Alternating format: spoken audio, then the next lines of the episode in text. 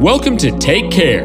This is the podcast that helps you understand the background and habits of changemakers.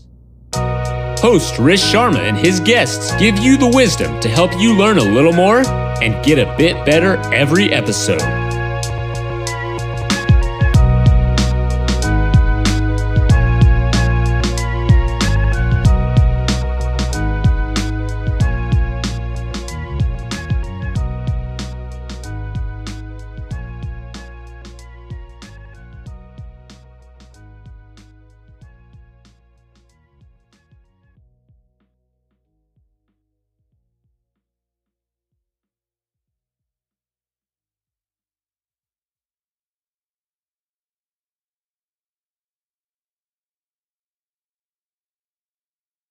Hey everyone, today's guest is Srivatsaa, the king of the CEO of Kingston Lane, the execution platform for real estate. Sharran has also been featured in publication journal, Success Magazine, The Huffington Post, and Forbes. Welcome, Sharran. Really excited to have you. Awesome, Rashid. Hey, man, for having me. And I think uh, most people don't realize doing this takes time, doing this takes effort, doing this takes resources, and you don't really need to do this uh, show when, but you're doing it anyway to add a lot of value to folks. So I uh, appreciate what you're doing and the, the, the, you know, the work you're doing to serve folks. So thank you for having me on and looking forward to sharing the best I can. All right, appreciate that so much. Very kind words. But um, I really want to get the audience pumped up and really excited for this interview. So I'd really love it if you were to kind of give a breakdown of your backstory, kind of led you to have success you had, and get the entrepreneurial bug. Yeah, so uh, it, I'll give everybody a, a kind of uh, instead of a resume-like thing, right? Give everybody yeah. a fun kind of path forward. So uh, it, it, gives it gives people an inspiration, but also if someone like me that doesn't really much can do something, then there's a lot of opportunity for folks. So uh, I was uh, I, I, was a I was you know I, I, was born in India, but my and in very ordinary circumstances, uh, very you know very mediocre living environment very mediocre uh, economic environment very mediocre everything um, the one thing that was uh, just amazing in my life were was my parents. My parents were deeply just deeply kind caring giving. They didn't want to have more than one child because they realized that they couldn't afford more than one child.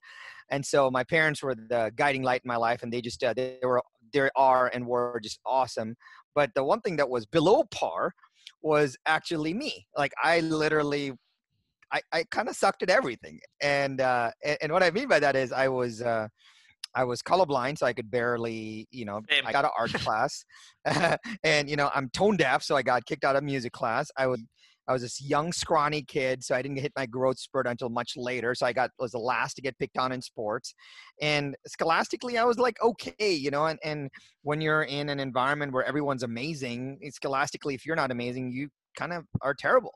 Mm-hmm. And so I didn't really, um, I didn't have a lot going for me at that time. So my, I remember this one day. Uh, and I'll, I'll, give you, a, you know, a, a vulnerable story. Like I, I used to get because I because of all these things, I, it was easy to pick on someone like me. I was the easiest kid to pick on. So I used to get picked on. The picking on the picking on turned into bullying, and then in an, in an environment where bullying was not really normal. And um, I still remember the time when I used to instead of walking from one class to the other class, like in middle school, I used to take the circuitous route like around our campus so I wouldn't get beaten in the lockers.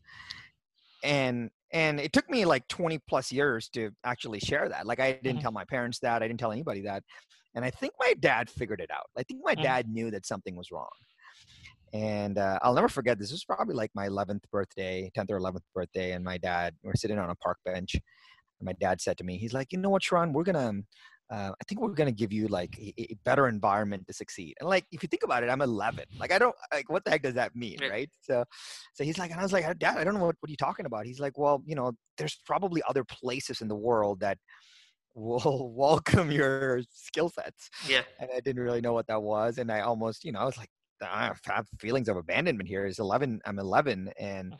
started to realize that my dad kind of knew what was up and really smart. Had never left India, so he said, "Hey."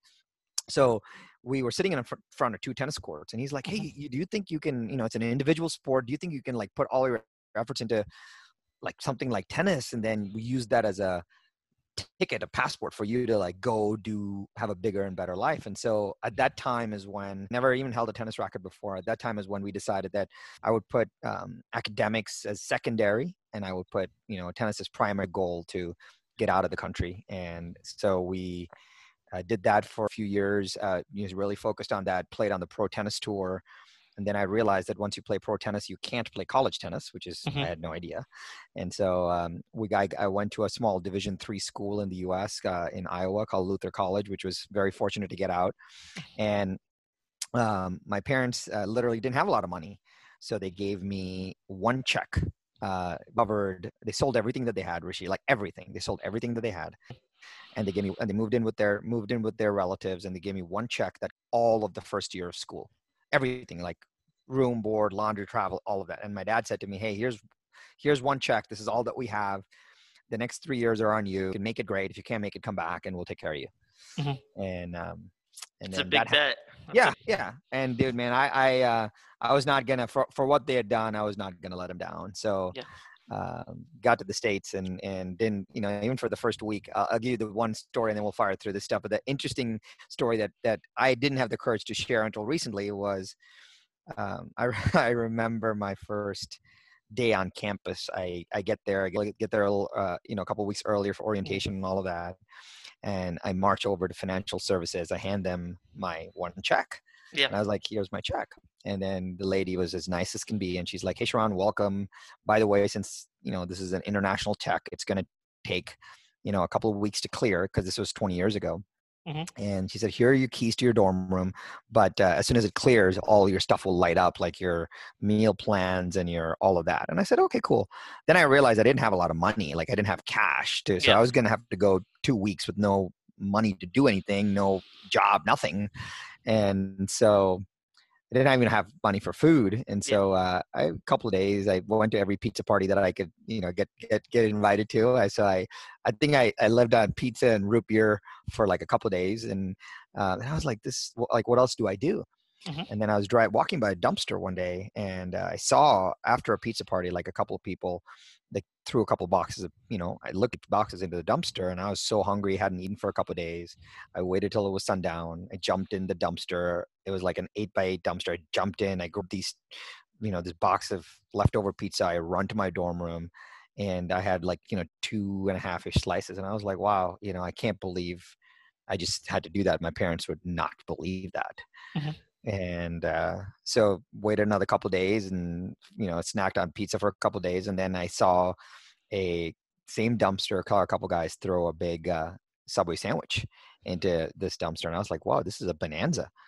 And so i waited till nightfall jumped in the dumpster grabbed the subway sandwich and suddenly something just smacks me on my face and I look and it was like it was I, I, see these two beady eyes in this dark dumpster and it was a raccoon inside the dumpster. Oh my god! Just and, and, and like smacked me in the face and like when we were I we were fighting over a box of pop tarts and I so I grabbed this box of pop tarts. I grabbed this uh, subway sandwich. This is not a heroic story at all, and this is like fight or flight. I yeah. kick the I kick the raccoon. I jump out of the dumpster and I just run, and I'm sitting on a park bench eating a eating a you know kind of a a, a, a, a subway sandwich had been sitting there for hours, mm-hmm. bleeding on my left cheek, and thinking, well, should I go and get a tetanus shot? Like, I, I mean, I, I, didn't even know what to do, and so uh, that was when, you know, from a life lesson perspective, I, I don't, I don't, I say that now. I am able to tell that story now with some grace and some with some warmth, but the what I learned then, looking back, is that you know stuff like that happens for a reason, and we yeah. realize we're challenged how low, how tough it can get. Yeah.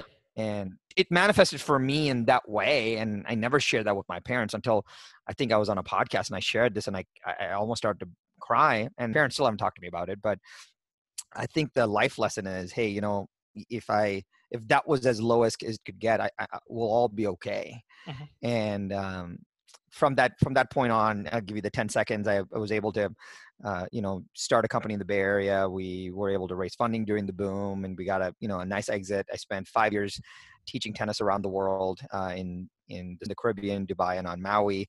And then I went to business school at Vanderbilt, and uh, I worked on Wall Street Sachs and Credit Suisse for about six years, and then one of my clients at that time had invested in a small real estate company in Beverly Hills. It had uh, one office and 35 agents, and the company was going the wrong direction only because the the model was right, but the principals weren't getting along.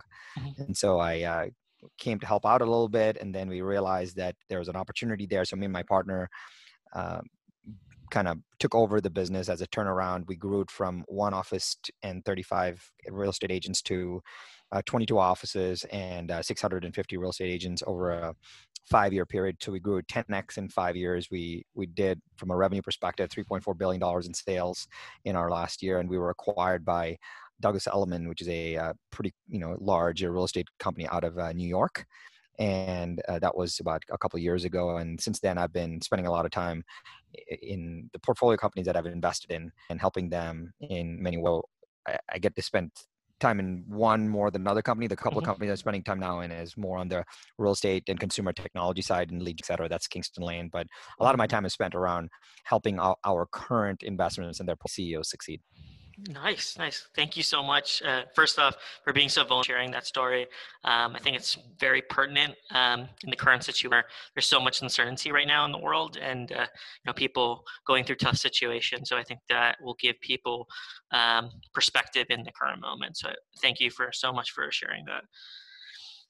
Um, so yeah, just kind of just like break, like to go down into kind of discussing.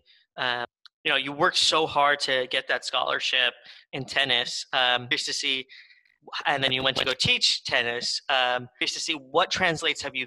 What has translated from that experience of playing tennis on uh, on a college level and then teaching it that has translated to business and many other areas of your life? Awesome. Um, great, great question. Not, not, a lot of people ask that. So super insightful. The I tell you that um, if you took away my uh, so two two things come to mind. If you took away my tennis teaching experience, I literally would probably would not be able to do ninety percent of what I do today.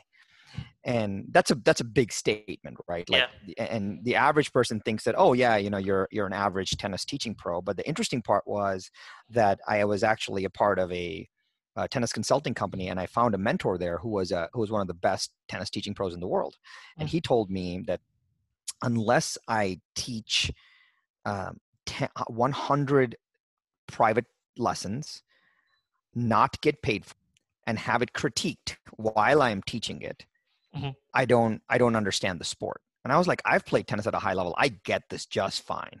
And he says, well, teaching it has got nothing to do with playing. It's completely different and I didn't really understand. So I, I Rishi, I'm not joking. I actually taught 100 unpaid lessons and had him um, critique, like watch and critique.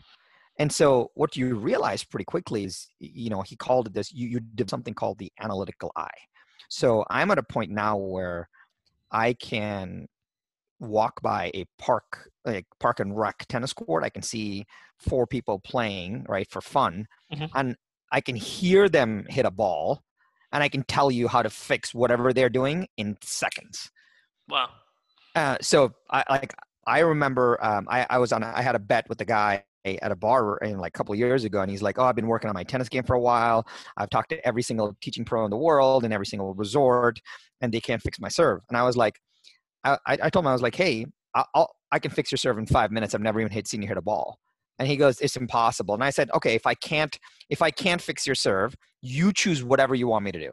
So he said if you can't fix my serve you owe me 10 grand. I said done and i said well if, but if i can fix your serve then you're going to tell everybody how cool i am mm-hmm. and and so it literally took us maybe three minutes and i said to him i was like hey do you want me to wait till the end of the hour before i share this with you or should i just fix it for you right now and what I learned, what I'm sure, why I'm sharing that, Rishi, is the you realize pretty quickly the power of this analytical eye, where when you can see something and you can instantly know instinctively in your blood in your bones what needs to get done what needs to get fixed and you have now the ability to communicate that it's super powerful mm-hmm. it's just super powerful.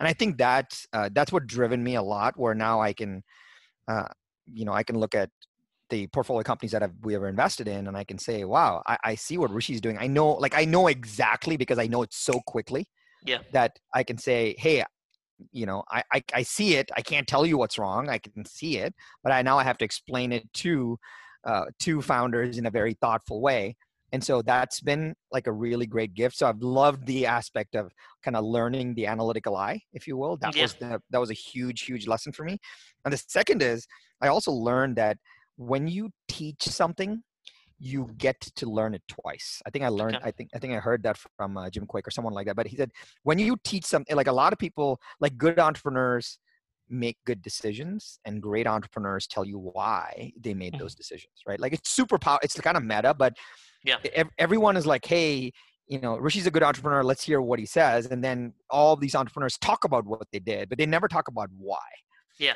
And the, the translation is that's like you and i want to hear why elon did what he did why bill gates did what he did why steve jobs did what he did and all we see is all these biographies of well look at these look at the series and the timeline of accomplishments we don't see the why Yeah. and and and for me it's become a you know a, a- a path forward of i want to be super vulnerable and say well this is why i made this decision and it, it, does two things right? One it allows me to be grounded in why i made it and two it allows me to communicate to someone else saying well maybe they can take that as a framework and kind of install that in their in their business and in their life in some way. So the the teaching experience really really taught me that you fall in love with you know learning so deeply that you know it in your bones Yeah. and that's when you truly get mastery Yeah, I think that that's so true. I think it's taking it down to like you in the way you're describing it, like first principles thinking and just knowing that on deep things, so you can calculate this step to that next step to the next step appropriately. Yeah, to- totally. And I and that's why I think you know, like for example, um, if if I get resumes of former people, like there are a few there are a few folks that I always always interview in in, in any anytime I get a, as a resume of someone that has one of these skill sets, I always interview them, right? So Mhm. if anyone has had any kind of uh, sport coaching experience, like I always want to talk to them. If anyone has any kind of um, elementary school or middle school teaching experience, like I always want to talk to them. If anyone else has any music uh, kind of music teaching experience because you're teaching a skill like i always want to talk to them. Anyone has this military experience i always want to talk to them because the military is all about learning and teaching and learning and teaching. I just love the I- I love the concept of kind of being a student and being a teacher, being a student and being a teacher, being a student, Mhm. being. I think that evolution is what really gets us to be better. So I, all, I actually believe that you and I uh, have a responsibility to be teachers Yeah. because that that that helps us make that helps us become better students so we can then become better teachers to become better students right so i'm a big fan of the teacher student cycle I think uh, it's very, very powerful information. So, taking that, uh, what you said, and then the analytical eye, moved into very different industries from tech to tennis to finance to now real estate um, to various different industries. So, did you have private knowledge going into each of these categories, or and if you didn't, kind of how did you decipher mi- the mind approaching to get knowledgeable in those areas? yeah great question so like zero experience right no no background whatsoever um, all these opportunities were accidents uh, and I've noticed that a lot of entrepreneurs, like even you you and I were talking talking offline, you're like, "Hey, I got this idea. I want to branch off to go do this because I really believe in it." A, a lot of this just comes uh, on a collection of experiences, and and a lot of times just by accident, right? You fall into stuff because of ac- by accident, and then you say, "Hey, do I want to do this or do I not?" Yeah. So had no experience in any of it, but I'll tell you what I did. Uh, my anytime I enter a new field or a new business or a new industry, the one thing that I I like to do, again, this is all very personal and Sharran centric, is uh, I will go and find an an expert in that field and just write them a check to coach me. And what I want to do is I just want to download uh, their sensibilities, right? Like pe- the reason why. So when I got in the real estate business, I just literally Googled, you know, top real estate coach. I saw the four or five searches that came up. I, you know, I interviewed the four or five of them, picked one, and then just paid him money and said, "Hey, I don't want you to teach me the how. I want you to teach me like the why you make your decisions, what you know about. Like I want the sensibilities because then I'm going to be faced with something in this industry, and I just want, and I call it, you know, the, the decade into a day, right? I want to Mhm. I want you to download a decade worth of experience. I just want you to download it for me in a day, and and that literally requires a full immersive day or two days. And so I actually have realized, Rashid, that like when I pay for stuff, like a lot of times people will pay for you know, hey, I'm going to hire a business coach. Like I mentor a bunch of CEOs right now, and that's cool. But I all my experience when it starts with them, I like to do a full day. I call it a, a CEO day or a power day. And I think the when you when you start at nine o'clock and at about two o'clock, you start to really start to model how that person starts to think about the world. Mm-hmm. And that's what's really cool. The one hour every week or every other week is interesting. And that's good for what maintenance and problem solving, but not for immersive kind of sensibility transfer. And so I, I'll, I'll you know, so I, I hire. My favorite thing to do is I have no qualms about entering a new industry. I just say, hey, I can enter any new industry at any time. All it takes is for me to earn, get the sensibilities in this industry. Who can I go find that knows this really well? I'll go write them a check, spend a couple days with them, and ask them every question that I know, and they feel they don't feel they feel karmically obligated because I wrote them a check. It's not a, hey, can I pick your brain type conversation. And so that download has like I've done that in every single every single time I want to go into something new. Uh, uh, my favorite thing is just to hire a paid mentor or paid coach to go get a you know a decade into a call it almost a decade into a day and mm-hmm. once i have that that person knows that i'm serious so yeah. they open their rolodex up to saying okay Sharran wrote me a check for $30000 he spent two days with me or a day with me i showed him everything that i know and now when he has a question and he wants some help I'm happy to make connections and introductions, etc. because there's this karmic loop that's kind of built. So my easiest, my, my recommendation is uh, always think you're excited about and the opportunity. Learning about that mechanics of that industry can be accomplished pretty quickly if you could just write a check. That's that's very very good advice. So I'd like to just transition that and take it into Kingston Lane and kind of what is Kingston Lane trying to achieve and you know what is it yeah, so so Kingston Lane is one of our businesses right now, which is uh, it's built to help real estate agents um, in around the world work on um, kind of lead generation and lead conversion. So this essentially helps them automate things that is just manually to do.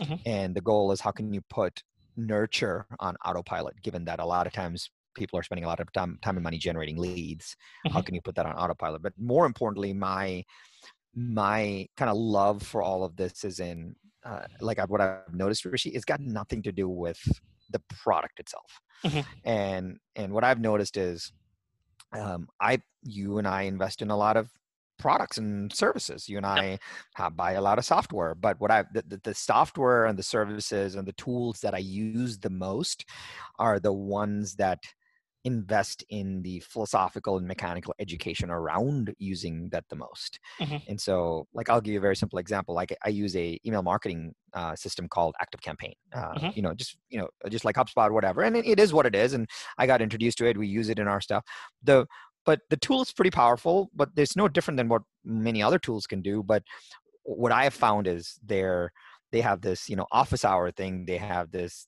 they have this you know kind of like training days they have uh, great support they have an awesome facebook group i've noticed that the ecosystem of helping people go deeper into their into the experience of kind of how you use something yep. is way more powerful than the product itself and some people will invest in it and some people won't i'm the kind of guy that will you know watch 10 webinars before i buy a product mm-hmm. because now when i buy it i'm already a super user as opposed to then then light up support for no reason. So um, my kind of philosophical understanding is how do i how do i translate that into anything that i do? So leading kind of with the how do i train? How do i teach? How do i deliver that first? And then based on that you can you know you can give them any tool as a solution if you will.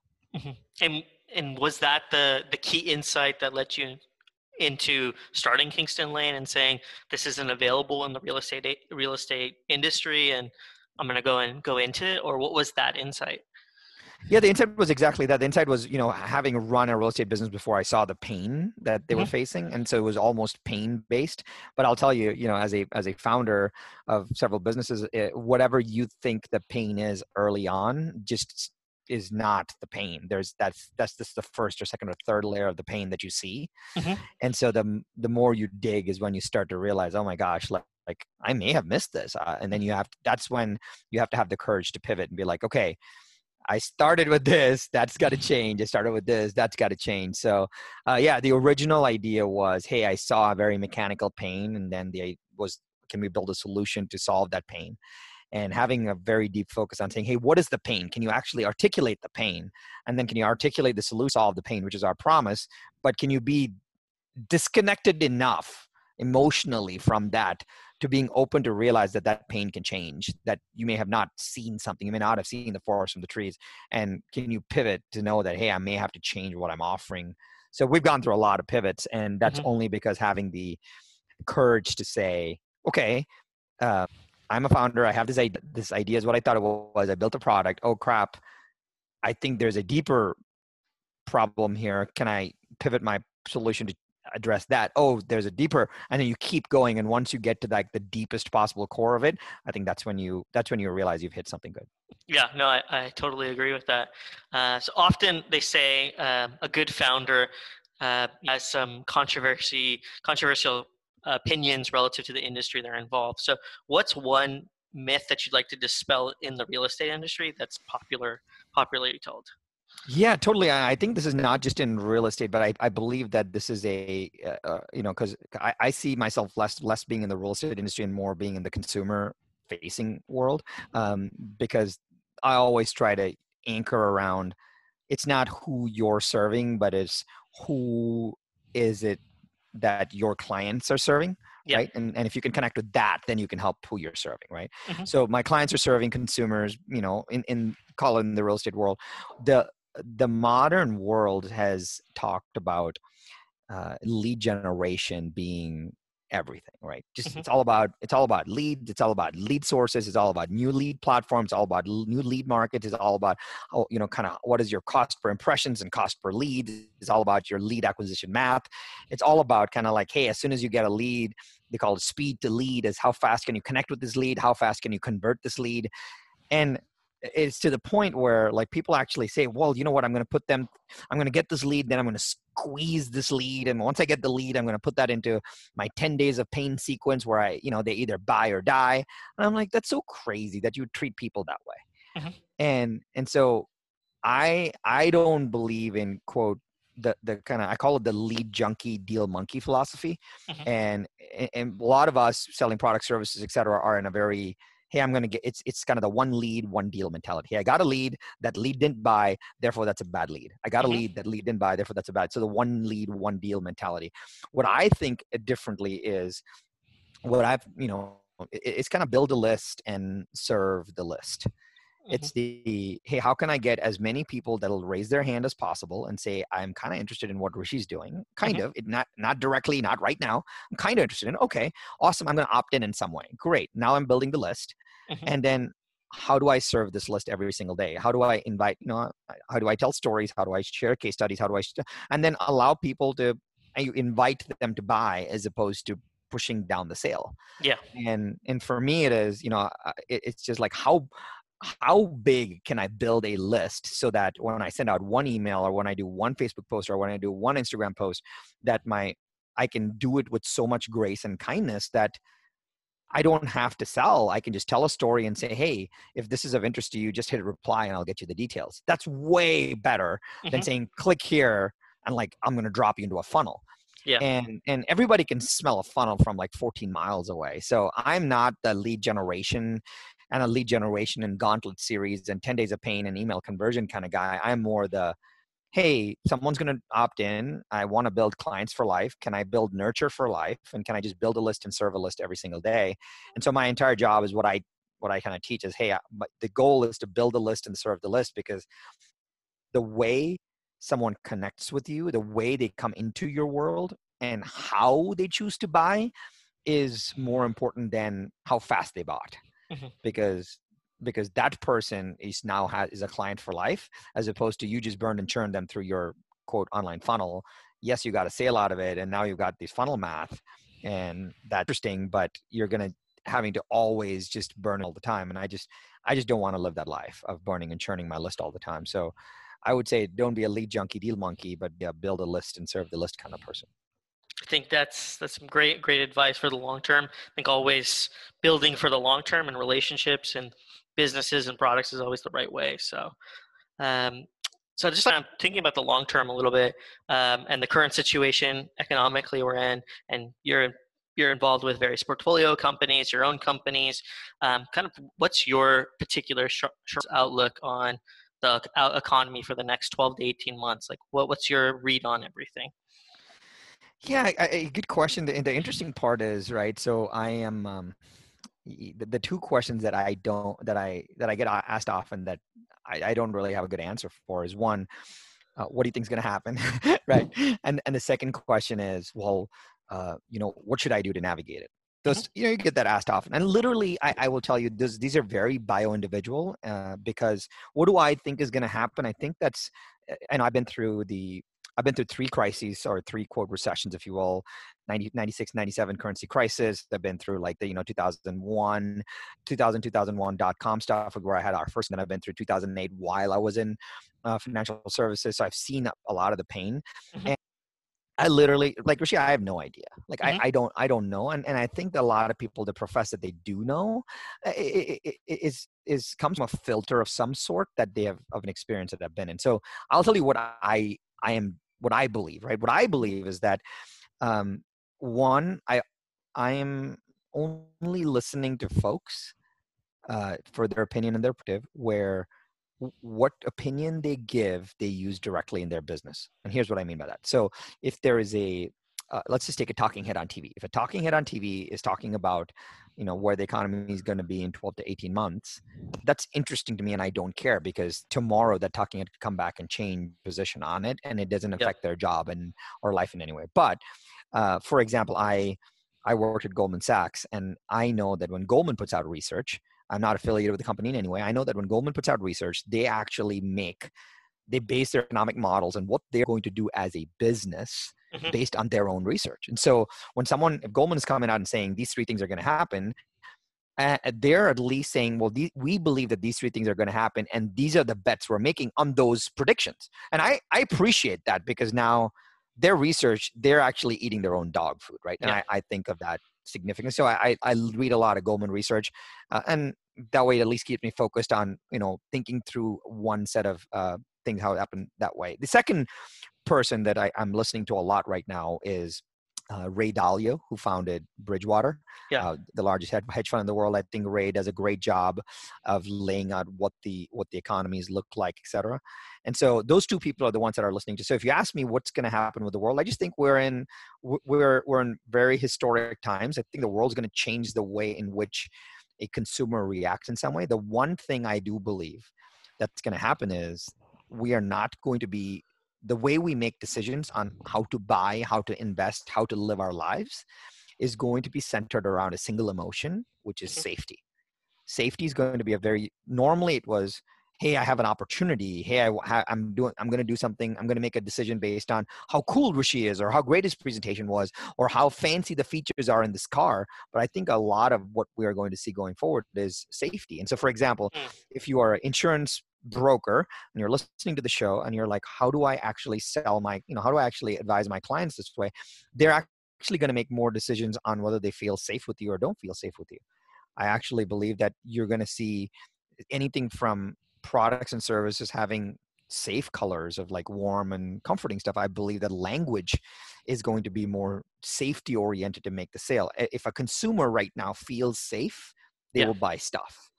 And and so if you in any way are trying to promote confidence with somebody, it is not saying I'm number one in this, I'm number one in that. It's more saying, hey, here are how these products actually, you know, help decrease your st- stress, help increase your joy, help protect you on the downside.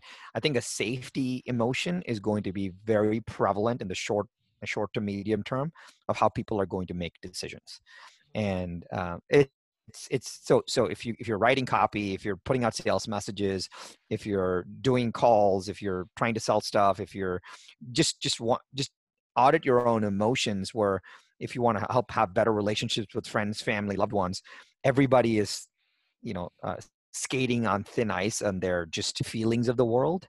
So the more safety we can kind of inject into people's lives the better we're going to kind of come out on the other side. So easiest sales pitch right now is just you know install safety and you'll you'll see a lot more conversions which is which is my my, my big thought around this yeah Thank you. I think that's a, that's a, very keen insight into the current situation. So I'd just like to move into the final questions. Uh, so with each of our guests, we like to dive into habits, rituals, routines um, that, that, allow them to be successful on a day-to-day, week-to-week basis. So if there's any particular routine, rituals that kind of come up to you that you you you hold as precious that you know make a big impact impact in your life, I would love you to explore that a little bit with the audience. Yeah, totally. So um, there is you know we are what we repeatedly do right so uh, that's definitely true so i'll give you a couple of quick thoughts the first one is i've realized that um, the way i start my day is the way i live my life and the how people start the days are important and so it doesn't matter whether you're an early riser whether you're a later riser whether you're a night owl whatever. I just believe that uh, we should crawl our our mornings in some and because we are hopefully rested we are hopefully focused and the morning time right when we wake up our body want our body and our minds and our spirits want to do stuff to push the ball forward. We're better most most of us are better off in the morning than having worked a full day. So what i do is i uh, about four years ago i run i started this thing called the 5 a.m club. Uh, had no reference to anything else. I just started it. It was um, i had some health issues at that time and one my doctor told me hey Sharran, if you wake up earlier you'll live longer based on your health numbers etc so i had i got three of my best friends on a call every morning at 5 a.m well those three people invited three more invited three more and essentially it's a five minute call a five minute regular conference call am where the audience doesn't speak i'm the one that speaks but it's five minutes at 5 a.m uh, Pacific time where I message just to kick people into gear and call it a morning espresso, if you will, on words, tell a story, whatever. It's three to five minutes every morning. Uh, today, there are over 6,000 entrepreneurs on the call that wake up at five for five minutes at 5 a.m. I have a couple members of Congress on the call.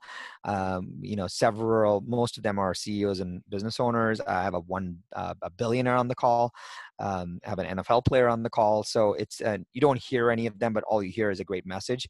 So every morning when I wake up, I you know I've been doing this for four plus years now. It's five minutes at 5 a.m. So it's called the 5 a.m. Club, 5amclub.net.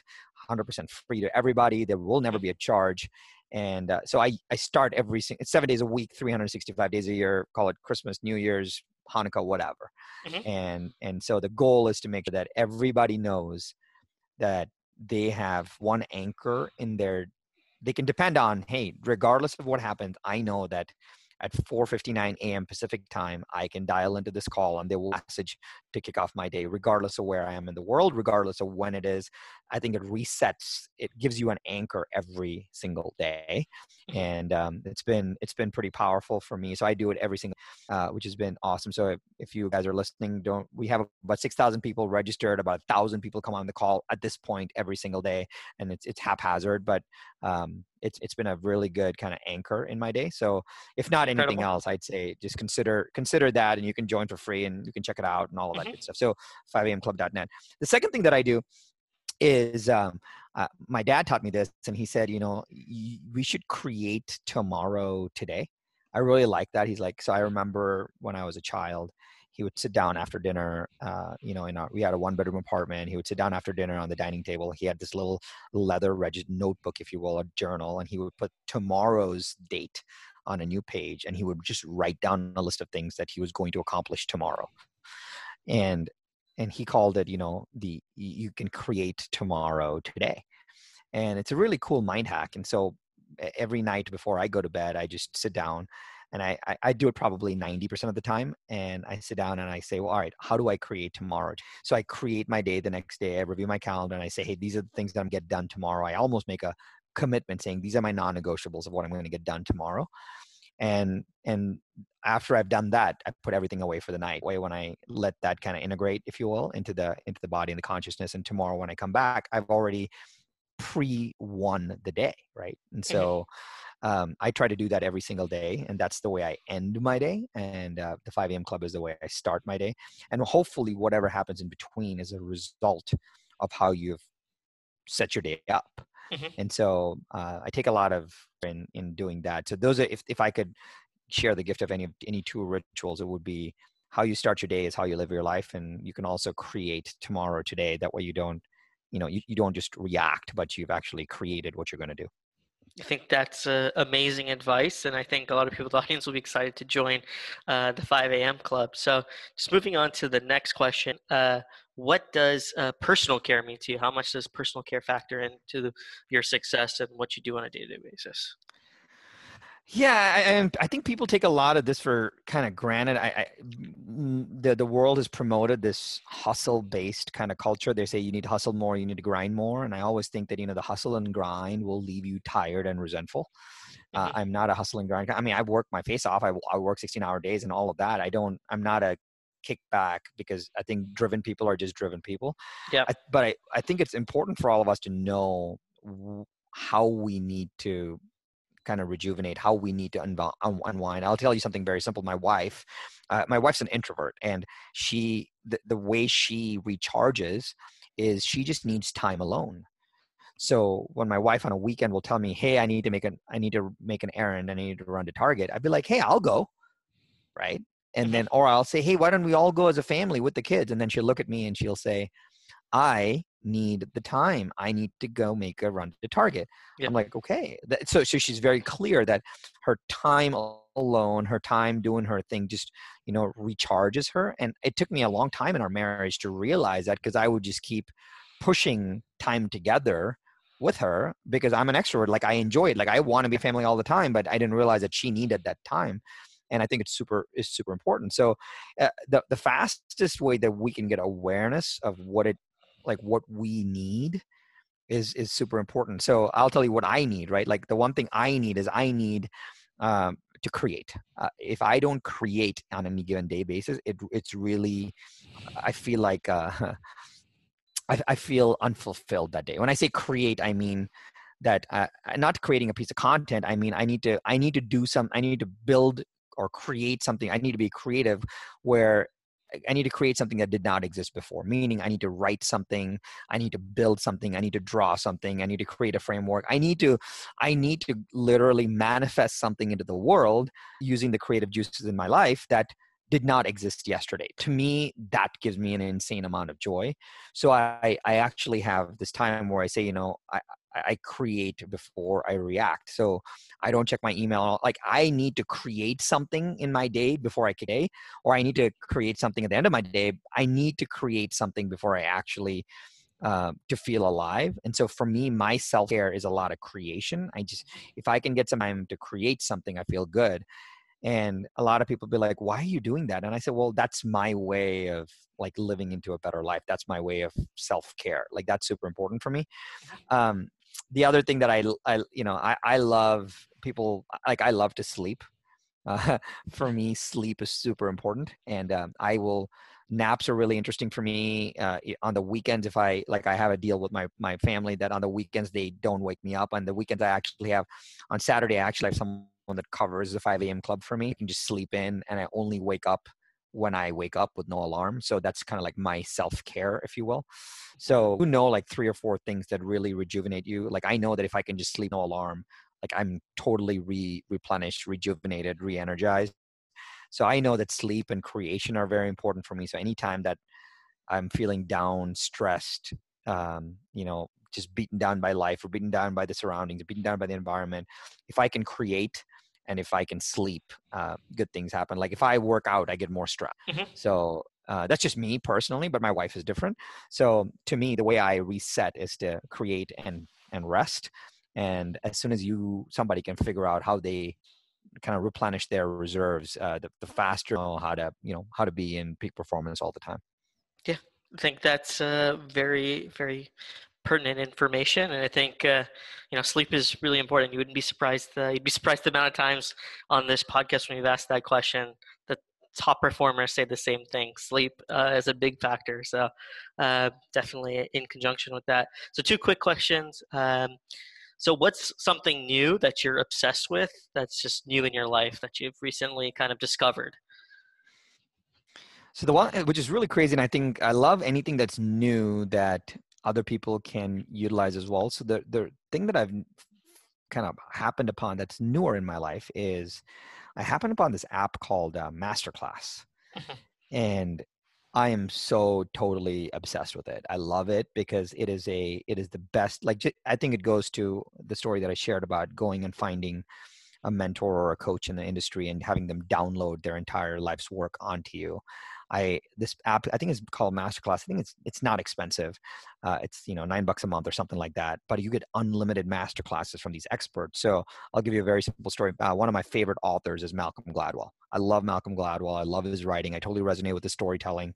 I want to be like Malcolm Gladwell. And he did a masterclass on storytelling and writing. Like I literally, and it's all five minute videos, five minute segments. And I just sat there and just watched him tell stories about telling stories. And so you can there's so many quote master classes by the top experts in their fields just sharing and downloading kind of their decades into minutes.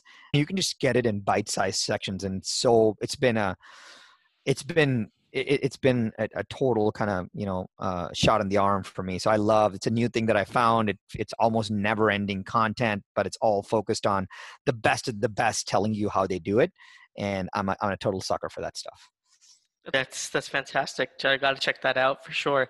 Um, so, final question. Um, it's been a real pleasure to have you on the podcast. and the audience has taken a lot of inspiration, insights, etc. But uh, the last question: if if if listeners wanted to connect with you, where can they do online? How can they reach out to you how, to kind of get more information?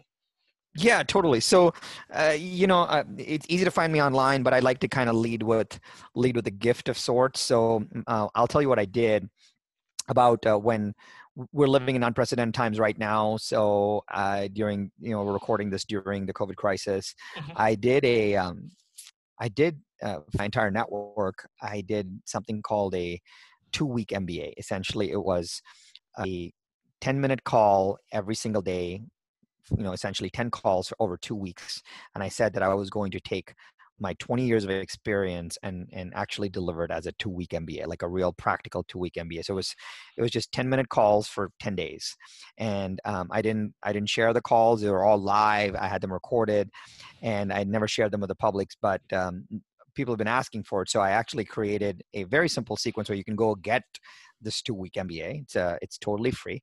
It's it's two weekmba.com. So the number two weekmba.com. Just go. It's totally free. There's no ads. There's no funnel. There's nothing. It's essentially a summary of the calls that I did along with the direct links to live 10 minute calls on essentially the you know 20 years of experience distilled into 10 into 10 minute phone calls mm-hmm. and you can just pick and choose and so i just uh, that's my gift to everybody so it's two weekmba.com just go there and you'll you can kind of opt in and get everything uh, that I did during that time. Yeah, and I'll put that all in the show notes as well, so everybody can, if they want to check it out, they can do that. So, um, it's been a real pleasure having you on the po- on the podcast. Uh, thank you for taking the time out, um, and this has been great. Awesome, man. Hey, uh, everybody should realize that this takes a lot of effort to do. Again, want to acknowledge you and thank you for putting on this, reaching out, making sure this all happened, and for what you're doing for the world. So, thanks for having me, and uh, uh this is this has been awesome. Appreciate that. Thank you.